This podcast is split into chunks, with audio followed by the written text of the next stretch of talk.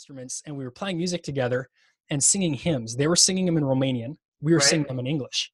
It was the same hymns. And I remember, you know, a 15 year old me sitting on a couch in the middle of a country I'd never been to before. I mean, talk about culture shock.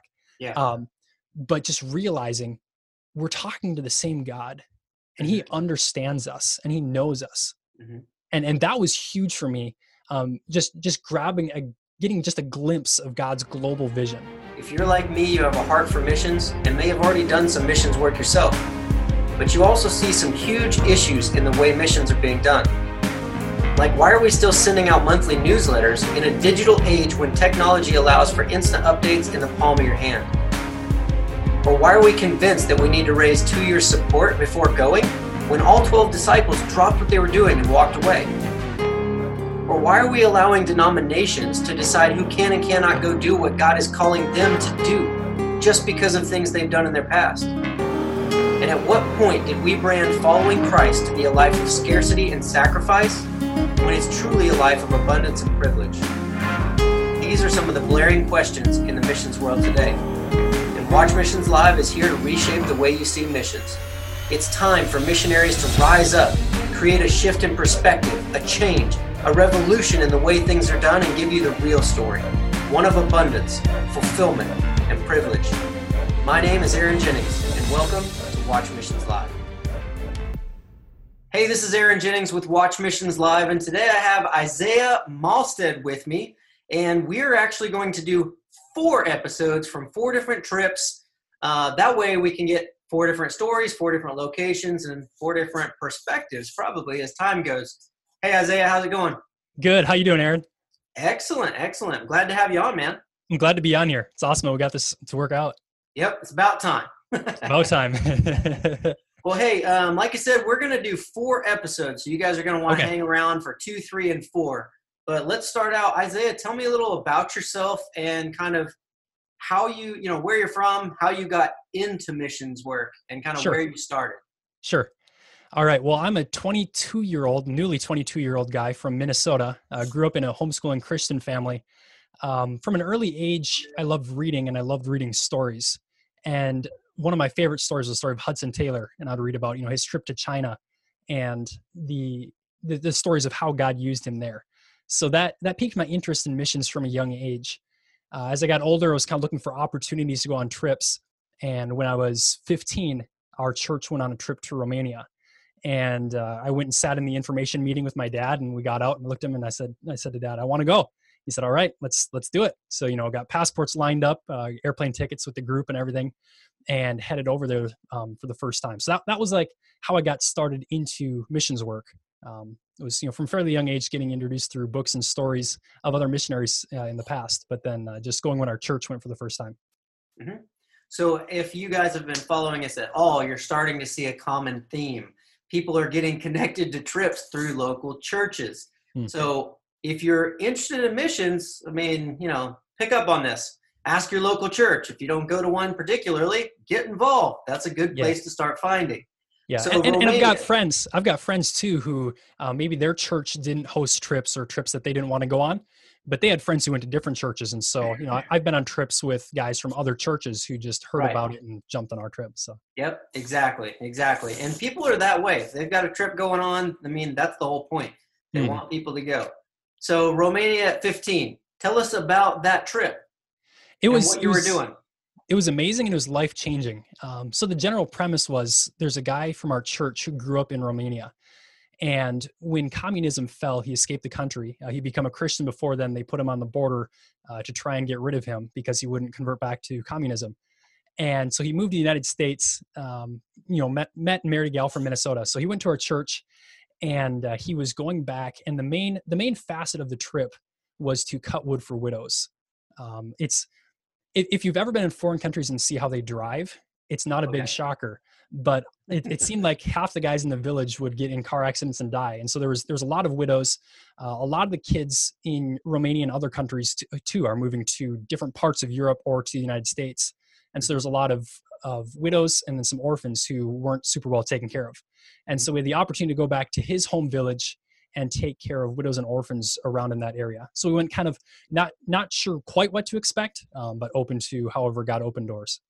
Right, Okay. So is that what happened when you got there? Because a lot of times, like you said, when you're open minded and you're following God, He has a tendency to switch things up from time to time. That actually is what happened. Um, so there, there's there's you know little little other things that kind of um, went other directions from it, but the main focal point of that first trip was cutting wood.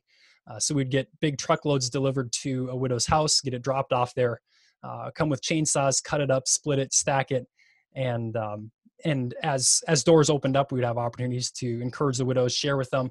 And I don't remember if it was the first year, if it was years um, after that, but we started putting on a widow's dinner. Uh, so we'd, mm-hmm. we'd go around, bus all of them to the same location, um, serve them a nice meal, uh, do some music, and share a message with them. I got you. So service, mm-hmm. service and sharing. Yeah. You know, and it's funny that you're talking about like chopping wood because we I try to bring this up in every episode. I like people to see one, how do I get into missions work? And that's why mm-hmm. I asked and pointed out that it's local churches. Mm-hmm. There's so much going on. You may not know about it. Just go to a local church and ask. Yeah. Two is all the ways that you can serve because so many people think I'd love to do some missions work and they think they got to sell everything and move to another country. Mm-hmm. And I'm starting to show people through this, that's the idea, is we've had sports ministry, we've had mm. basketball with kids. You know, we've had building houses, we've had disaster relief, we've had campus, college campus ministry. Yeah. Just living on campus, creating community, and now yeah. we're splitting wood. We've, you know, we've had uh, walking the streets and passing out tracts and talking and praying with people. Like, and one, she started off even just going and helping homeless people under the bridge in her local town. Yeah. So it's like there are so many ways. All you have to do is be willing. Absolutely. And God calling and just go. Just go yeah. start doing something. Be flexible, you know, like you're yep. saying. And God just kind of like moves you where He wants you, and it just grows from there. Absolutely. Because this was your first trip, like Romania, was, 15 years old. Yeah. And you said you just turned 22. 22. Happy birthday, by the way. Thank you. Because I know that was recent, and I didn't. Yeah. I didn't message you on that. So. well, thank you. Happy birthday. Thank you. So 15 to 22, still doing it. And mm now I know you've been on at least four different trips because we've got four different episodes we're doing. Yeah. But, I've been on nine trips total. So some of the countries, you know, went back multiple times, but yeah. yeah. And that's awesome. Yeah. That's and, awesome. and to tag off of what you were just saying before that, as far as so many different opportunities, I find it interesting because one thing I noticed um, as I've gotten to do more street ministry, preaching, witnessing, that sort of thing, is oftentimes you're trying to, as quickly as you can, create a situation where people trust you enough to listen to you. Right. And the interesting thing is you have to come up with unique ways to do it if you're on the street ministering. But when you're doing a service something, when you're doing campus ministry, when you're doing um, disaster relief, when you're cutting wood for widows in Romania, you are already building that trust because they see these people came over here to serve mm-hmm. and I'm willing to listen to what they say. Right. So oftentimes it, you know, when I got started, I pictured I had to be like this, you know, person who knew all the answers and who had, you know, everything lined up in order to be a missionary. Mm-hmm. But what I realized was, and and this hit me big on the first trip to Romania, was I realized that as long as you were willing to serve other people, um, especially on a trip where you have a team, God has different people with different gifts. Oh, yeah. And so even though I wasn't super confident in presenting the gospel on that first trip, by simply being willing to smile and to show the people I cared about them, um, open the door for those who knew the language and for those who were ready and willing to present the gospel to be able to do that. Yeah. Yeah, we realized that when we were in Thailand. The the first time God sent us over there, one way tickets, didn't know when we were coming back. Yep. We had half a day with the lady that was raising the child we sponsor through Compassion, which was his grandma. Mm. And the kid, you know, I mean, he's seven years, six, seven years old when we went to see him that first time, and he got bored with us, and you know, he went to play, and so we were just sitting with locals, and grandma didn't speak any English. We didn't speak mm. enough Thai to actually, you know, help. Yep. But we started just, I started just telling my testimony, like why why we ended up in Thailand and stuff like that, and the translators were going back and forth. Mm. And then he just starts going back and forth, and he's like, "She said she wants you to lead her to Christ," and I was like, "We've been here for like two hours." He's like, we've she's been going to church she's been reading her bible this and this but she hasn't like made the decision to go all in and she said what you were saying is just makes her feel like that now is the time wow like that different gifts at different times you never mm. know when something's going to happen Yep. because you know she's been going to church and she's had pastors and people reaching out to her all the time for years. Yeah, yeah. And now all of a sudden we're there for half a day, and it was like this is the time. Yeah. it's that be inflexible. You'll find that all over the place. Yeah. And, and that kind of leads into, you know, that, that first trip I took to Romania, probably the, the biggest thing I took away from it and the biggest way I saw God work was, you know, like you were talking that gal in Thailand had heard the gospel and, you know, she'd been in church before. Mhm. And it, it was that aspect that I, I knew in my head, but it never really settled to my heart the fact of how big God is. Yeah. So the interesting thing when we went the first year, we stayed with um, our, our host's mother at her house. So she had a, a few rooms, and so we didn't all fit. And so um, Peter, the guy who's leading the trip, one of his high school friends had a house just up the mountain from where we were at, and he opened up a few rooms in his house that some of us went and stayed at. And so we would get home at the night from these ministry activities we were doing, Mhm. and they would all be sitting up waiting for us with loads of food ready for us and wanting to sit in fellowship Right. And um, and the, the parents didn't speak much english. They understood more than they spoke but the kids could speak so they'd translate back and forth. And i remember we had a lot of nights of fellowship where we would sit there you know they were christians as well. Yeah. but we'd sit in their living room and uh, he pulled out his trumpet different ones of us played instruments and we were playing music together and singing hymns. They were singing them in romanian. We were Right. singing them in english it was the same hymns. And i remember you know a 15 year old me sitting on a couch in the middle of a country i'd never been to before. I mean talk about culture shock. Yeah. um, but just realizing we're talking to the same god and he understands us and he knows us. Mhm. and and that was huge for me um, just just grabbing a getting just a glimpse of god's global vision. That it wasn't just america. It wasn't about the american way of being a christian. It wasn't about um, us as americans having to go and save the rest of the world. Right. it was god is a god who is way bigger than america.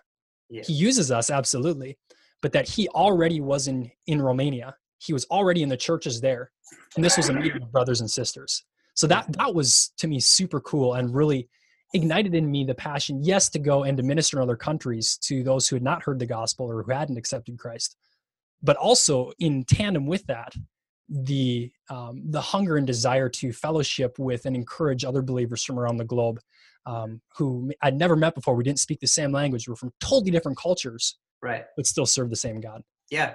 And it's amazing what just sitting together can do. Mm. Like the best worship I had was around a fire in Kitale, Kenya, Mm. on the back porch at this orphanage at like midnight. And Mm. it was accidental. but it was like, you know, you had all these different cultures just sitting around a fire. And like you said, it was the same God under the same stars. Mhm. And yeah, it's amazing. Like when you start to really realize all that, Yeah. like how big and how far God really reaches, and that we're nothing but a small part. Yep. He's using us because he wants to, not Yeah. because he needs to. yeah And it's funny because everybody I've talked to about missions work, they end up getting more out of it themselves Mm. and they end up feeling like they gave Yeah. because you just learn so much. Yeah. So that was obviously the big learning point for you. Yep. I always like to dive in and ask if there's a God story or a Godcidence, I call them, where God provided in a way or did something in a way that was obviously God and nobody else. Because, like, if we were never to meet you or talk to you anywhere, or I'm sorry, if we, you would have a story from one of these trips, right? That we Mhm. wouldn't know unless we just ran into you somewhere. Yeah. So something like that. Do you have something like that, or was that kind of that epiphany at that point? that was the biggest epiphany on that trip.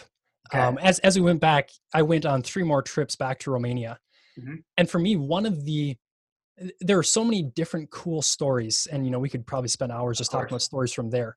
Yeah. One of the coolest ones to me is there's a guy named Virel Pashka, and he and his wife. This was I think it was maybe 10 or 15 years ago. They were sitting in their living room in their house. Uh, winter had just hit, you know, first big snowstorm in Romania for that year.